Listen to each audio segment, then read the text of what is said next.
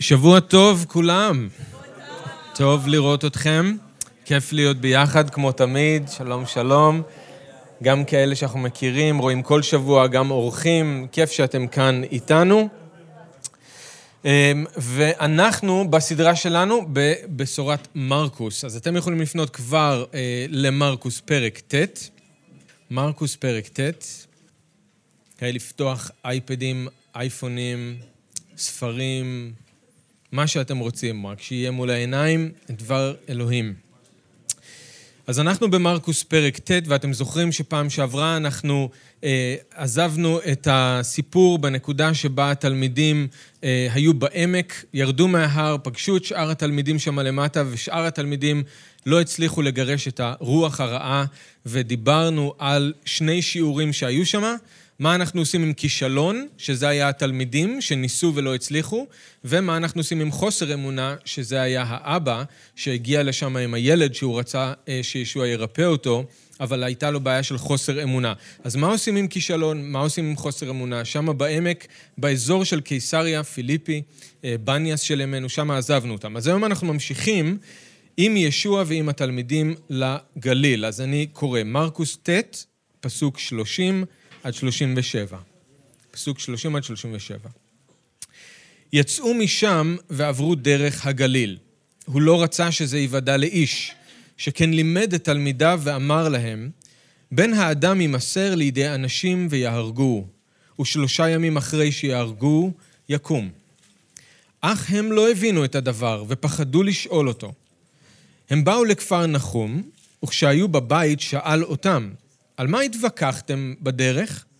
שתקו ולא ענו, שכן התווכחו בדרך זה עם זה, מי הגדול שבהם. ישוע וקרא, ישב וקרא לשנים עשר, לשנים עשר ואמר להם, מי שרוצה להיות ראשון, יהא אחרון לכל ומשרת לכל.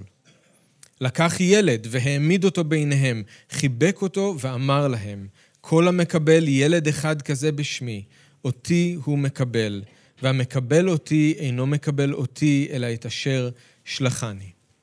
אז בואו נתפלל. אבא, אנחנו רוצים שוב להודות לך על דברך. אנחנו מודים לך שאנחנו אולי קוראים הרבה מאוד ספרים ושומעים הרצאות ורואים כל מיני תוכניות וסרטים, אבל כשאנחנו באים לדברך, אנחנו יודעים שזה לא חוכמה אנושית רגילה, אלא יש כאן דבר שנכתב בהשראת רוח הקודש, כדי להכשיר אותנו לכל מעשה טוב, כדי לטהר אותנו, כדי לכוון אותנו בדרך, להאיר לנו בכל מקום חשוך. לדבר שלך יש כוח, שאין לאף דבר אחר. ואדון, זה מה שאנחנו רוצים היום, לפגוש אותך דרך הדבר שלך, לשמוע את הקול שלך מדבר אלינו, לדעת שהדבר שלך פועל בקרבנו. ואדון, אנחנו מבקשים ממך כמו תמיד, שתיתן לנו את האומץ לא לברוח כשקשה, כשאתה שם מולנו את המראה ומראה לנו דברים שאנחנו פחות רוצים לראות. אנחנו מבקשים ממך, אדון, גם שתיתן לנו אמונה כשאתה קורא לנו למשהו שעד עכשיו חשבנו שהוא בלתי אפשרי. אדון, אנחנו מבקשים ממך שתיתן לנו את החסד, להיות ענבים לפניך, צנועים איתך, אדון. אנחנו רוצים שאתה תפעל בנו כרצונך. אנחנו רוצים להידמות יותר לישוע, אנחנו רוצים לשקף יותר את הכבוד שלו, אנחנו רוצים לגדול ולהפוך להיות כל מה שיעדת אותנו להיות. אדון, אנחנו מבקשים שתשקיט את הלב שלנו, תעזור לנו. כל רעשי הרקע, אדון. תשקיט את כל רעשי הרקע, ותן לנו להתמקד בך, אדון. תן לנו להתמקד בך עכשיו, בזמן הזה, לשבת לרגליך, לשמוע את הדבר שלך, כי אותך אנחנו צריכים, אדון, יותר מהכל. אנחנו מודים לך, אני... אני מבקש ממך גם, אדון, כוח וחוכמה תוך כדי שאני מלמד. אני לא עומד כאן בכוח שלי ולא בחוכמה שלי. אני מבקש ממך, אדון, שאתה תדבר ואתה תיתן לי את הכוח שאני צריך, ושאנחנו נחווה אותך ביחד כולנו. אנחנו מודים לך ומברכים אותך בשמך, ישוע. אמן.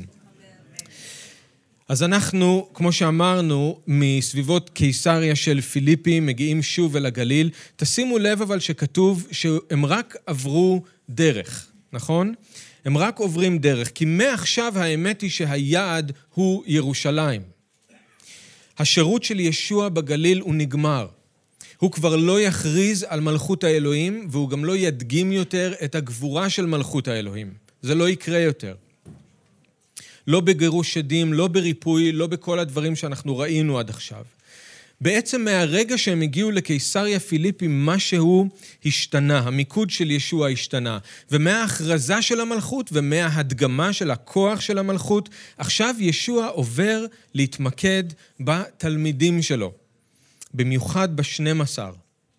אנחנו נראה רק עוד פעם אחת שישוע בעצם מרפא מישהו, וזה יהיה בר תימאי העיוור ביריחו.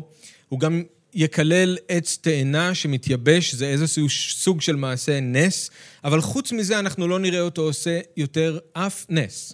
הוא לא עושה יותר שום גבורה, כלום. לא גירוש עדים, לא ניסים. הוא משקיע עכשיו את כל המאמצים שלו בתלמידים שלו. הוא מלמד אותם והוא מכין אותם לרגע שהוא יודע שעומד לבוא. המוות שלו, הצליבה, התחייה, והוא יודע שהם לא מבינים, והוא יודע שהם לא מוכנים ושזה יהיה להם קשה, ועכשיו זה הזמן שלו להכין אותם לזה. הוא מלמד אותם על מה שעתיד לקרות לו, על המחיר שהם יצטרכו לשלם באופן אישי כתלמידים שלו. הוא ילמד אותם איך להתמודד עם מצבים קשים שהם ייתקלו בהם, כמו שראינו פעם שעברה. על היחסים בינם לבין אנשים אחרים, על היחסים בינם לבין עצמם. הוא מכין אותם. הוא יודע שהוא עומד לעזוב, והוא מכין אותם. הם אלה שצריכים לקחת אחר כך את, ה, אמ, את הבטון ולהמשיך הלאה. עכשיו, היום אנחנו נראה איך ישוע משתמש באיזשהו ויכוח שהתעורר בקרב התלמידים כדי ללמד אותם שיעור חשוב על מהי גדולה אמיתית. מהי גדולה אמיתית? אבל מה שקורה לפני הוויכוח הוא חשוב. אני רוצה שתראו פסוק 31, כתוב לנו, כמו שאמרנו, ישוע מלמד את התלמידים שלו על מה שעתיד לקרות לו. זאת הפעם השנייה. הוא מדבר איתם על זה שהוא יסבול, שהוא ימות, שהוא יקום לתחייה. הוא אמר להם את זה כבר פעם אחת בקיסריה, פיליפי, והוא יגיד להם את זה עוד פעם, פעם שלישית בפרק הבא. אבל כל פעם כשהתלמידים שמעו את מה שישוע אמר, הם לא הבינו. או שאולי הם לא רצו להבין. נכון? לפעמים אנחנו כל כך מסונברים מאיזה חזון שיש לנו ואיזה רעיון שיש לנו, שלא משנה כמה ברור מדברים אלינו, אנחנו לא מבינים. לא כי זה לא ברור, אלא כי אנחנו לא רוצים להבין.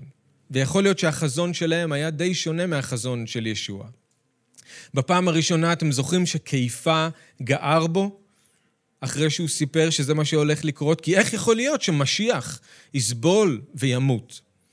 גם כאן וגם בפרק הבא, מיד אחרי שישוע מספר להם על כל מה שהולך לקרות, מיד הם מתחילים להתווכח על מי יותר גדול ביניהם ומי יישב לימינו ולשמאלו. מיד אחרי שהוא מספר להם שהוא הולך למות ולקום לתחייה. זאת אומרת, וזה מה שחשוב שנבין, התלמידים לא הצליחו לחבר בין סבל לבין גדולה. הם לא הצליחו לחבר בין השניים. בשבילם זה ניגוד מוחלט, כי מי שגדול לא סובל. מי שגדול לא, חד... לא חלש. מי שגדול, אנשים אחרים מכבדים אותו, ולא דוחים אותו. אולי הם חשבו על הקיסר ברומא, על פונטיוס פילטוס, על המשיח, על הכהן הגדול בירושלים. זאת אומרת, גדולה בשביל התלמידים. זה משהו אחר ממה שזה היה בשביל ישוע, ובשבילהם לא יכול להיות שאם הוא המשיח, הוא יקבל פחות כבוד מהכהן הגדול ומפונטיוס פילטוס ומהקיסר ברומא, כי הוא מלך היהודים. זה בדיוק מה שישוע רצה ללמד אותם. מהי גדולה אמיתית? הוא גדול באמת במלכות אלוהים? ישוע ידע שהוא חייב להגדיר עבורם מחדש מהי גדולה, להראות להם למה הוא מתכוון, ולחבר בשבילהם סבל וגדולה. ואולי גם בשבילנו. להראות להם שיש קשר בין השניים. שיעור חשוב, אולי אחד החשובים. אז התלמידים לא שואלים אותו כלום, הם לא מבינים, אבל הם לא שואלים אותו כלום. כתוב שהם פחדו לשאול אותו, אולי זה בגלל שהם ראו מה קרה פעם שעברה, שמישהו ניסה לדבר איתו על מה שהוא אמר, והם אמרו, אני לא רוצה שאף אחד יקרא לי שטן ויגיד לי לסור מאחוריי, אז עדיף לא לדבר איתו על זה. הם פחדו, הם לא שאלו, הם לא מבינים, אבל אז יש לישוע שאלה בשבילם. וכדי לא להביך אותם, זה מאוד יפה שהוא מחכה עד שהם נמצאים בתוך הבית, בכפר נחום, לא בציבור, לא לפני אנשים אחרים, כנראה בבית של קיפה. ואז הוא שואל אותם, על מה התווכחתם בדרך? ואנחנו כבר יודעים שכשישוע שואל משהו, זה לא בגלל שהוא לא יודע, נכון? אלא הוא מנסה להוציא מהם משהו, הוא מנסה לאפשר להם להודות במשהו, כן? שהם עשו. אבל הם שותקים, הם נבוכים. אף אחד מהם לא מוכן להגיד על מה הם התווכחו בדרך.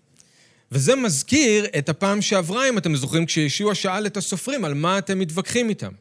ואמרנו, הסופרים לא עונים מפחד, התלמידים לא ענו בגלל בושה. בושה בגלל הכישלון שלהם. עכשיו הם לא עונים גם בגלל בושה, כי הם מתביישים על מה שהם התווכחו בדרך. אז הם עוד פעם שותקים והם לא עונים לו. עכשיו, הם לא ניצלו את הזמן בדרך לכפר נחום, ואתם מכירים את השטח פה, זה דרך לא קצרה כשהולכים אותה ברגל, מאזור הבניאס, אה, רמת הגולן, לכפר נחום בטבריה, ליד טבריה.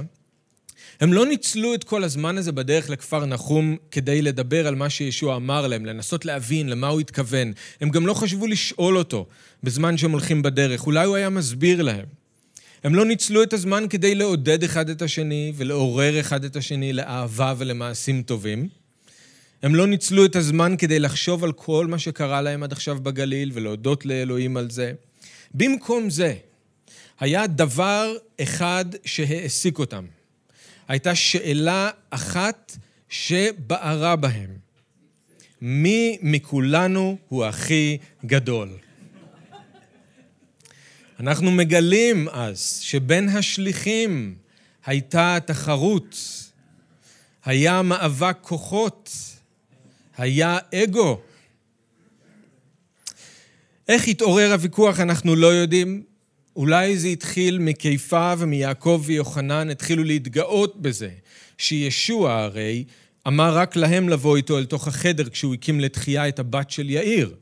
ולא רק זה, הוא לקח רק אותם איתו אל ההר, אם אתם זוכרים.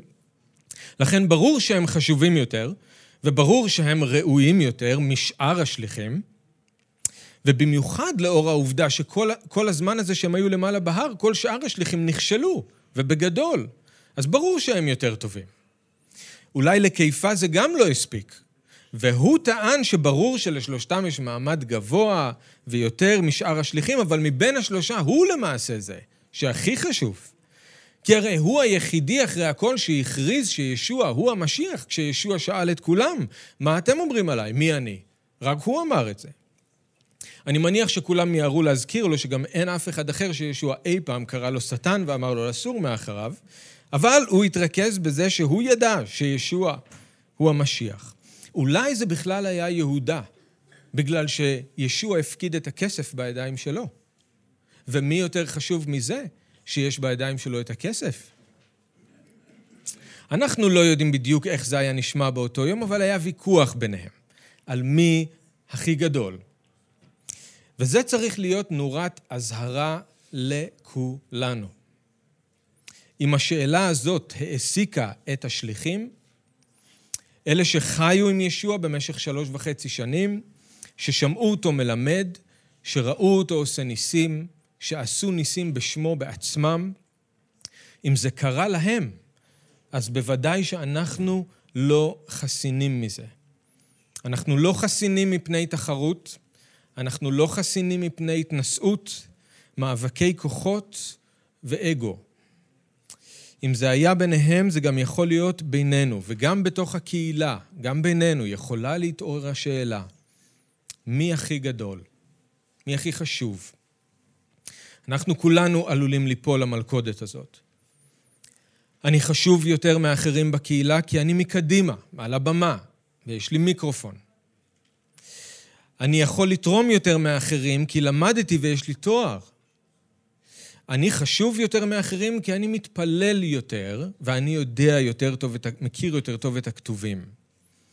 מגיע לי מקום של כבוד כי אני נותן יותר כסף מאחרים. אני בניגוד לאחרים עמוד תווך בקהילה כי אני כאן מאז שהקהילה נוסדה. אני יותר קרוב לאלוהים כי הוא נותן לי יותר התגלויות. יש לי יותר מה לתרום אל האחרים כי אני צעיר יותר, אני העתיד של הקהילה. או להפך, אני מבוגר, ולכן אני צריך לקבל יותר כבוד מאחרים, וכן הלאה. כן? כשאנחנו חושבים בצורה כזאת, אנחנו עושים את אותה הטעות שהתלמידים עשו. אנחנו חושבים על גדולה במושגים של העולם, ולא במושגים של מלכות אלוהים. ואין משהו, תקשיבו, אין משהו יותר מנוגד לדרך של אלוהים מאשר תחרות בין התלמידים של ישוע על מי יותר גדול. אין משהו יותר הרסני מאשר שהאיברים בגוף מתחילים לריב אחד עם השני ולהתווכח מי יותר חשוב. כשהרגל מתחילה להגיד ליד, אין לי צורך בך. אנחנו צריכים את התזכורת החשובה הזאת היום לא פחות ממה שהשליחים היו צריכים אותה אז. אז ישוע ידע על מה התלמידים התווכחו. הוא שאל אותם כדי לתת להם הזדמנות להודות במה שהם עשו, אבל הם שתקו מבושה ומפחד. אז מה ישוע עושה? אני רוצה שתראו איך עוד פעם הוא לא גוער בהם, הוא לא כועס עליהם, כן? הוא מלמד אותם. הוא מתיישב והוא קורא להם לבוא אליו, וכשהוא יושב והם מסביבו, הוא מלמד אותם על מהי גדולה אמיתית. אז במשפט, ישוע מתמצת את אחד העקרונות החשובים ביותר במלכות האלוהים. וזה בשבילם וזה גם בשבילנו. אנחנו נראה את זה עוד פעם בפרק הבא בניסוח קצת אחר, אבל תקשיבו למה שהוא אומר כאן. מי שרוצה להיות ראשון, יהא אחרון לכל ומשרת לכל. במלכות האלוהים, מי שנחשב גדול או ראשון הוא מי ששם את עצמו מאחורי כולם כדי לדחוף את כולם קדימה. הוא אחרון לכל. ומי ששם את עצמו מתחת לכולם כדי לדחוף את כולם למעלה, הוא המשרת לכל. הוא זה ששם את עצמו מאחורה, הוא זה ששם את עצמו מלמטה. הוא דוחף אחרים קדימה. הוא עוזר לאחרים להתרומם למעלה. זה מי שגדול במלכות השמיים. ההפך גם נכון. מי שנחשב קטן במלכות אלוהים, אם הוא בכלל נכנס, זה מי ששם את כולם מאחוריו ודוחף את עצמו קדימה. ומי ששם את כולם מתחתיו ומשתמש בהם כדי לדחוף את עצמו למעלה. ואנחנו יודעים כמה זה מנוגד לעולם שאנחנו חיים בו. בעולם מי שרוצה להיות ראשון, אסור לו לעולם להיות אחרון. הוא חייב לעקוף את כולם, נכון? בעולם מי שרוצה אה, להיות ראשון צריך להגיע למקום שבו כולם משרתים אותו, והוא לא משרת אף אחד. הגדול בעולם הוא זה שנמצא לפני כולם, ושכולם אחריו ותחתיו. אז כמו שאמרנו, בימים של התלמידים, כשהם חשבו על גדולה, סביר להניח שהם חשבו על דברים כמו מלך או קיסר או כהן גדול. מה בימים שלנו? על מה אנשים חושבים כשהם חושבים על גדולה? אולי מי שהתמונה שלו מופיעה על השער של טיים מגזין. אולי מי שהשם שלו נמצא ברשימת 100 האנשים הכי עשירים בפורבס. אולי מי שזכה בפרס נובל. אולי מי שזכה באוסקר. מי שהגיע לפסגה, בפוליטיקה, בספורט, באופנה. אלה הגדולים בעולם, כן? בעיקרון שישוע מלמד, הוא קורא תיגר על איך שהתלמידים הבינו גדולה, גדולה, ואיך שאולי אנחנו מבינים גדולה. כי תקשיבו, המלכות של אלוהים היא מלכות הפוכה. הפוכה. הכל בה הפוך.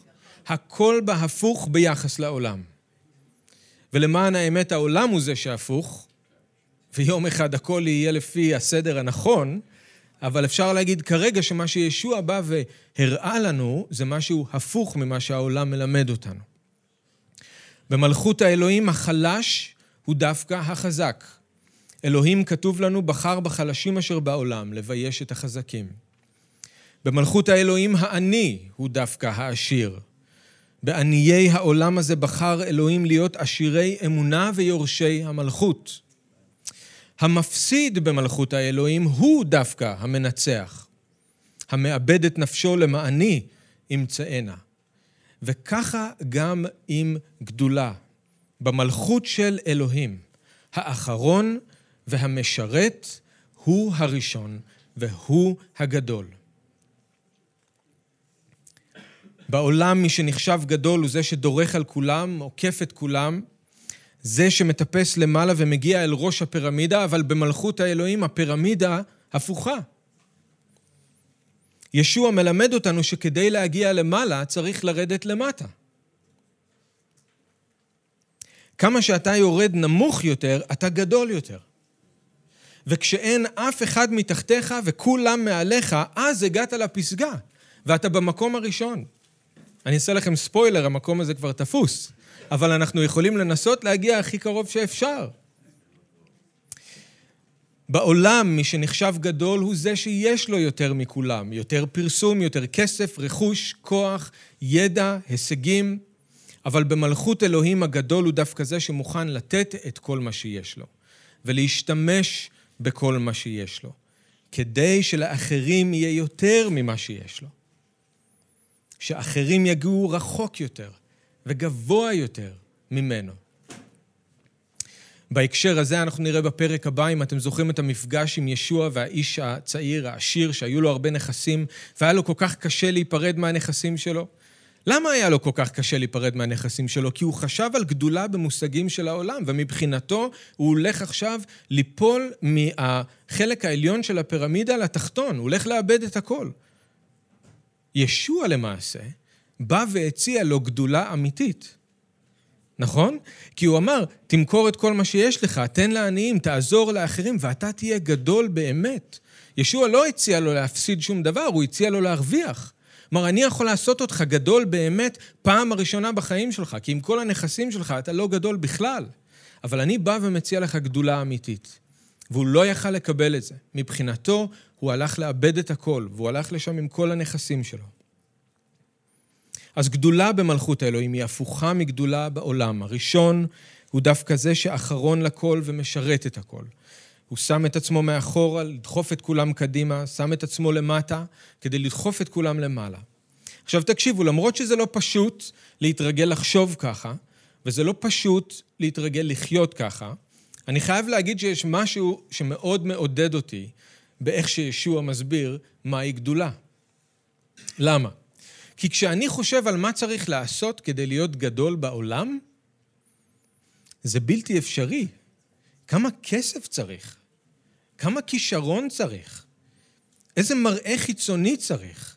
וצריך לשמר את זה כל הזמן, וצריך להתחרות כל הזמן, וכל הזמן להילחם. כל הזמן. למי יש כוח? מי יכול? ואם לא נולדת עם הנתונים, אתה פסול מלכתחילה, אין לך בכלל אפשרות להיות גדול בעולם. זה נורא. כשאני חושב אם אני הייתי צריך לשאוף להיות גדול בעולם, זה מדכא אותי. אבל, ומעט מאוד אנשים יכולים להיכנס לרשימת הגדולים של העולם, אבל במלכות האלוהים, זה החדשות הטובות, במלכות האלוהים, כל אחד יכול להיות גדול. במלכות האלוהים, כל אחד יכול להיות גדול. כל מה שצריך לעשות זה לדחוף אנשים קדימה ולמעלה. זה הכל. ואז אנחנו יכולים להיות גדולים במלכות. נכון? כל מה שצריך לעשות זה לשרת אחרים. זה נראה לי הרבה הרבה יותר קל ואפשרי מהדרישות של העולם. זה מה שישוע אומר. אתה רוצה להיות גדול במלכות השמיים? זה מה שאתה צריך לעשות. אוקיי, אני יכול לעשות את זה. מה הבעיה? לשרת את כולם זה קשה? לא, אפשרי. אבל אני רוצה להגיד אה, משהו על למה זה ככה. למה זה דווקא ככה במלכות אלוהים? למה גדולה היא כזאת במלכות אלוהים והיא לא כמו שבעולם? התשובה היא שהמלך עצמו הוא כזה. נכון? ואנחנו נבראנו בדמות שלו, וזאת המלכות שלו. אלוהים הוא המלך, והוא אוהב לשים את עצמו מאחורי כולם, והוא אוהב לדחוף את כולם קדימה. הוא אוהב לשים את עצמו מתחת לכולם, והוא אוהב לדחוף את כולם למעלה. זה אלוהים. הוא מלך כזה שאוהב לסמוך לנופלים, הוא אוהב לזקוף לכפופים, הוא אוהב להתיר אסורים, הוא אוהב להאכיל רעבים, הוא אוהב לפקוח עיני עיוורים, הוא מלך כזה, שהוא אוהב להיות טוב לכל, והוא אוהב לרחם על הכל. הוא אוהב לעזור ליתומים ולאלמנות, הוא אוהב לחבוש לנשברי לב, הוא אוהב לנחם אבלים, הוא אוהב להיות שמש ומגן לאחרים, הוא אוהב להוביל ולהדריך, הוא אוהב לתת מתנות טובות ושלמות, הוא אוהב לדאוג לציפורים, הוא אוהב להלביש את שושני השדה, הוא אוהב לעשות את כל זה בסתר, בלי שרואים אותו. כזה הוא אלוהים. ובגלל זה כזאת היא המלכות שלו. ובישוע אנחנו רואים את אלוהים בבשר, נכון? ומה אנחנו רואים? הוא מרפא חולים, הוא מאכיל רעבים, משחרר אסורים, הוא מעודד נדכאים. הוא רוחץ את הרגליים של התלמידים שלו. הוא מנחם אותם. הוא מבטיח להם שהוא לא יעזוב אותם יתומים. הוא מלמד אותם. הוא אוהב אותם עד תום. ולמרות שהוא הגדול שבהם, הוא כמשרת ביניהם. נכון?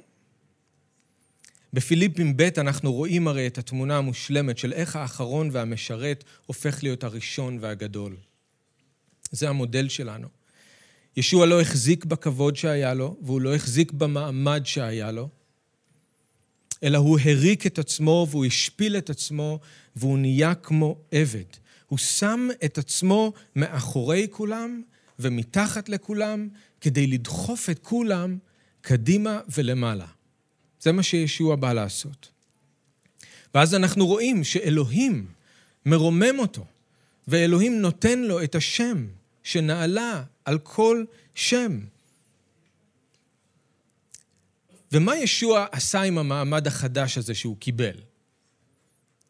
ישב רגל רגל ואמר, טוב, אני עשיתי את כל מה שאני עשיתי כדי להגיע לפה, ועכשיו שאני פה כולם יכולים לשרת אותי. ממש לא. על כס המלכות יושב משרת, המשרת הכי גדול, והוא מפגיע בעדנו יום ולילה, והוא מטפח ומכלכל אותנו, והוא דואג לנו, הרועה הטוב שלנו, מגן עלינו, מלמד אותנו עדיין, ממשיך. ממשיך לשרת למרות שהוא קיבל את הכבוד הכי גדול שיכול להיות, הוא ממשיך לשים את עצמו מאחורי כולם וממשיך לשים את עצמו מתחת לכולם ולדחוף את כולם קדימה ולמעלה. זה מה שהוא עושה.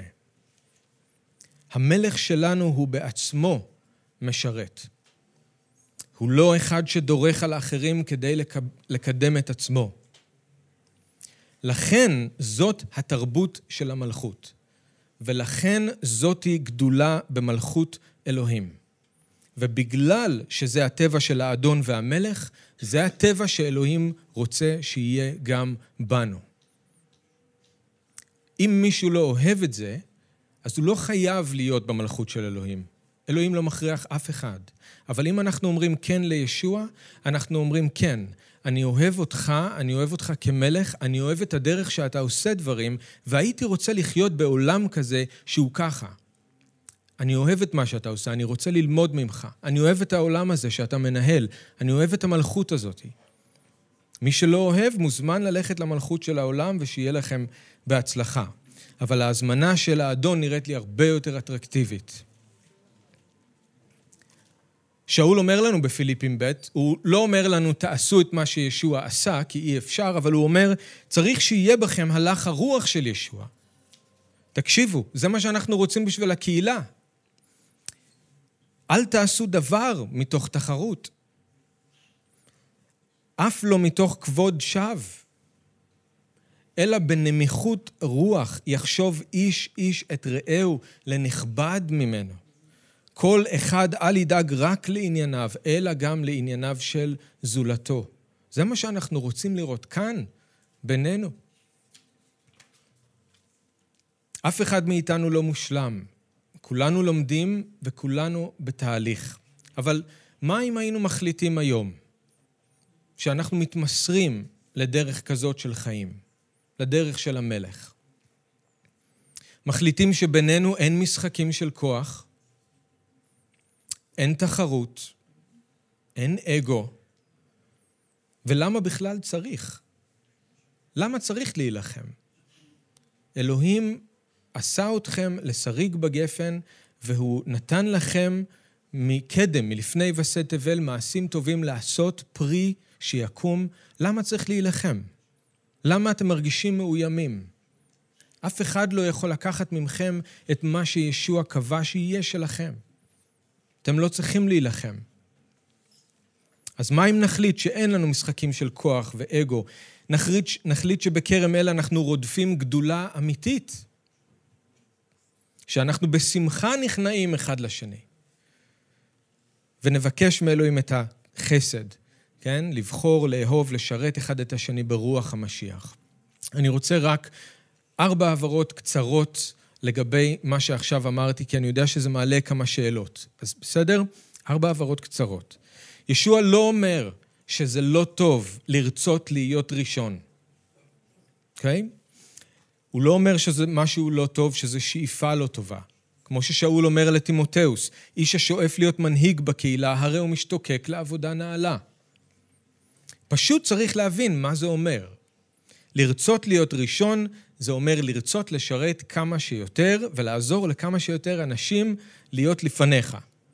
זה לא אומר לעקוף את כולם ולבלוט יותר מכולם ולעשות פחות מכולם. זאת התפיסה של העולם. אז אין בעיה לשאוף לרצות להיות ראשון לכל, רק צריך להבין מה זה אומר. זה אומר לאהוב את המקום האחרון.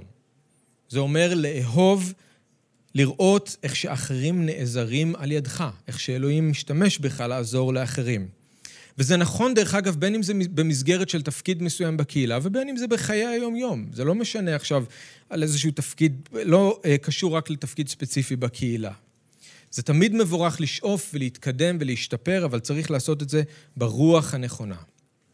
שתיים, הכוונה של ישוע היא לא להגיד שמי שרוצה להיות ראשון צריך להיות סמרטוט ולתת לכולם לדרוך עליו. ממש לא. לשרת אחרים זה לאהוב אחרים. ואהבה יודעת להציב גבולות ולהיות נחושה. היא יודעת מתי העת לחבק ומתי העת לרחוק מחבק. פשוט הרעיון הוא שנעשה את הכל מתוך אהבה ורצון לעזור. לא עניין של להיות סמרטוט, בסדר? שלוש, חשוב להבהיר שישוע מדבר על מי שרוצה להיות ראשון. יש כאלה שמוצאים את עצמם אחרונים ומשרתים מכל מיני נסיבות של החיים, ולאו דווקא כי הם מבינים מהי גדולה אמיתית. אוקיי? אז עצם המעמד, רק בגלל שמישהו נמצא למטה, לא אומר שהוא מבין מה זה גדולה אמיתית, כי אם הייתה לו את האופציה, הוא היה רוצה דווקא להיות למעלה. יכול להיות. אז זה שאנחנו שמים את עצמנו בכוח למטה, או שמישהו מוצא את עצמו למטה, לא אומר שהוא מבין מה זה גדולה אמיתית. הוא פשוט נמצא שם מכורח הנסיבות. ישוע מדבר יותר על אלה ש... שיש להם איזשהו אה, רצון, כן, לעשות, אה, יש להם ברירה, והם בוחרים להשתמש בכוח ובמעמד שלהם כדי לשרת אחרים. זאת גדולה אמיתית. ארבע, ישוע לא מתכוון להגיד שמי ששם את עצמו אחרון לכל ומשרת לכל, יהיה, יהיה ראשון וגדול רק במובן מטאפורי, אוקיי? Okay? זאת אומרת, יש באמת שכר לאלה ששירתו את כולם. הם באמת יזכו לגדולה במלכות האלוהים. כמו שאלוהים באמת רומם את ישוע אחרי שהוא השפיל את עצמו למעננו. ככה גם אנחנו.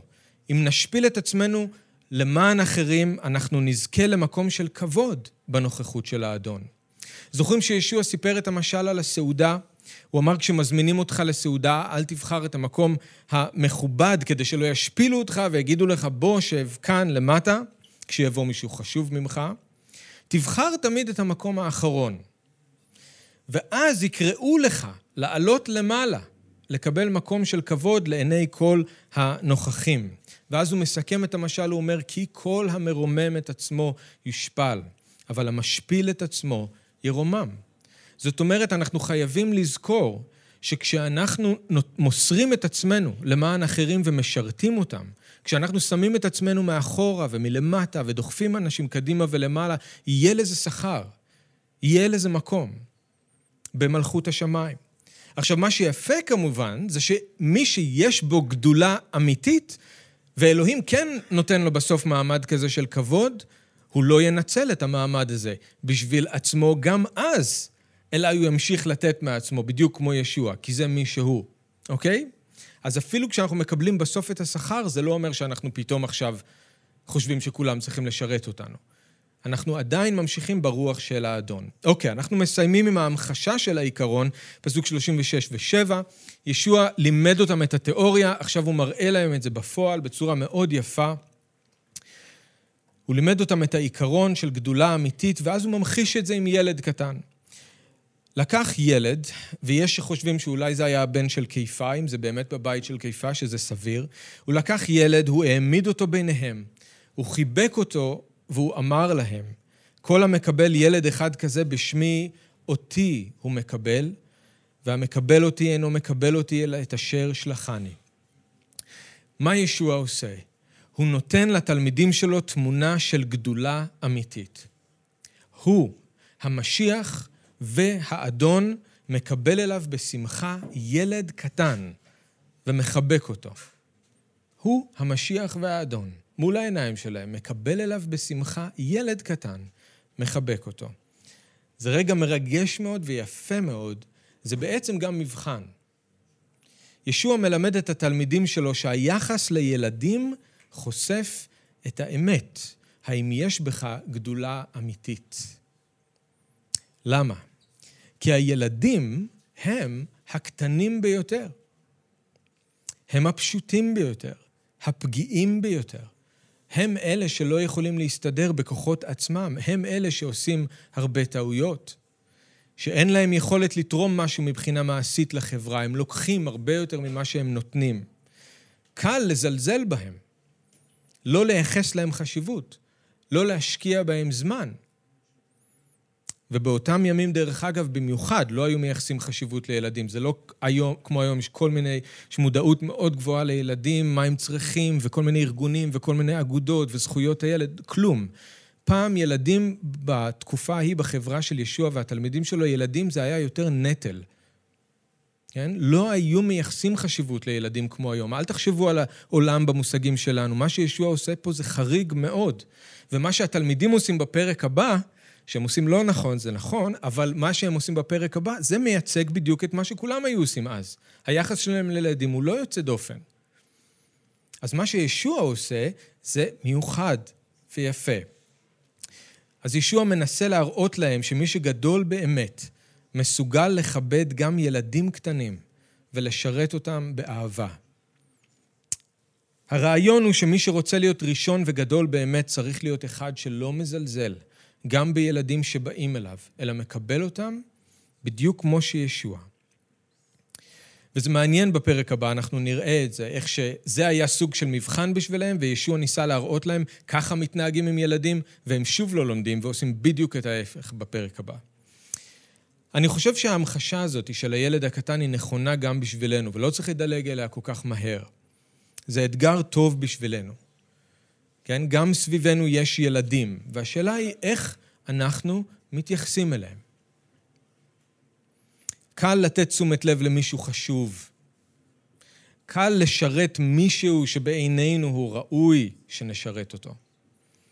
אבל אדם שהוא גדול והוא ראשון, באמת, הוא יודע לכבד ולאהוב גם את הילד הכי קטן שנמצא לידו. מי, ש... מי שמזלזל בילד קטן, מי שלא מסוגל לשרת אותו, מראה שאין בו עדיין גדולה אמיתית. הוא כזה שמחפש לשרת רק את אלה שבעיניו ראוי שהוא ישרת אותם. או רק אלה שיכולים לתת לו משהו בתמורה.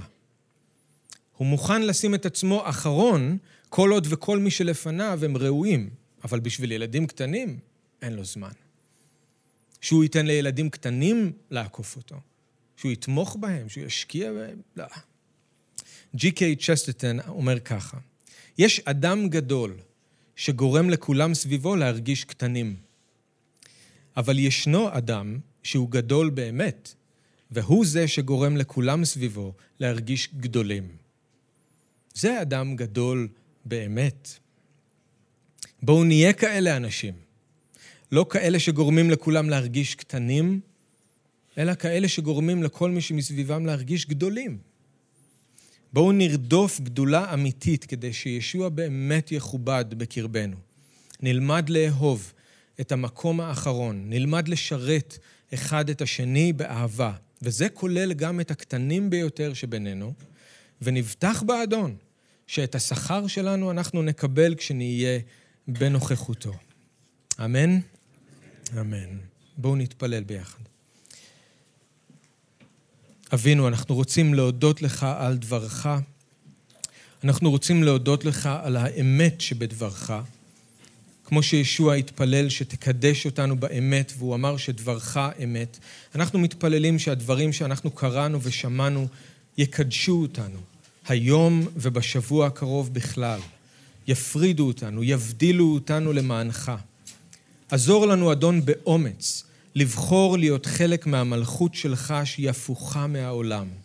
עזור לנו לאהוב את הסדר שלך, את החוכמה שלך, את הדרך שלך.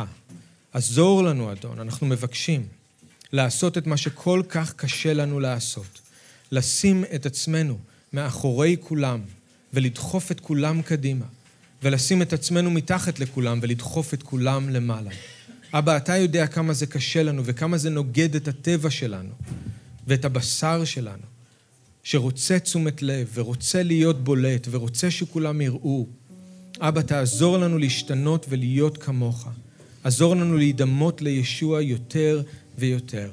אנחנו מבקשים חסד על חסד כדי ליישם את הדברים שקראנו, כי בלי הכוח שלך בנו אנחנו לא יכולים לעשות את זה. אנחנו מודים לך, אנחנו מברכים אותך בשם ישוע. אמן.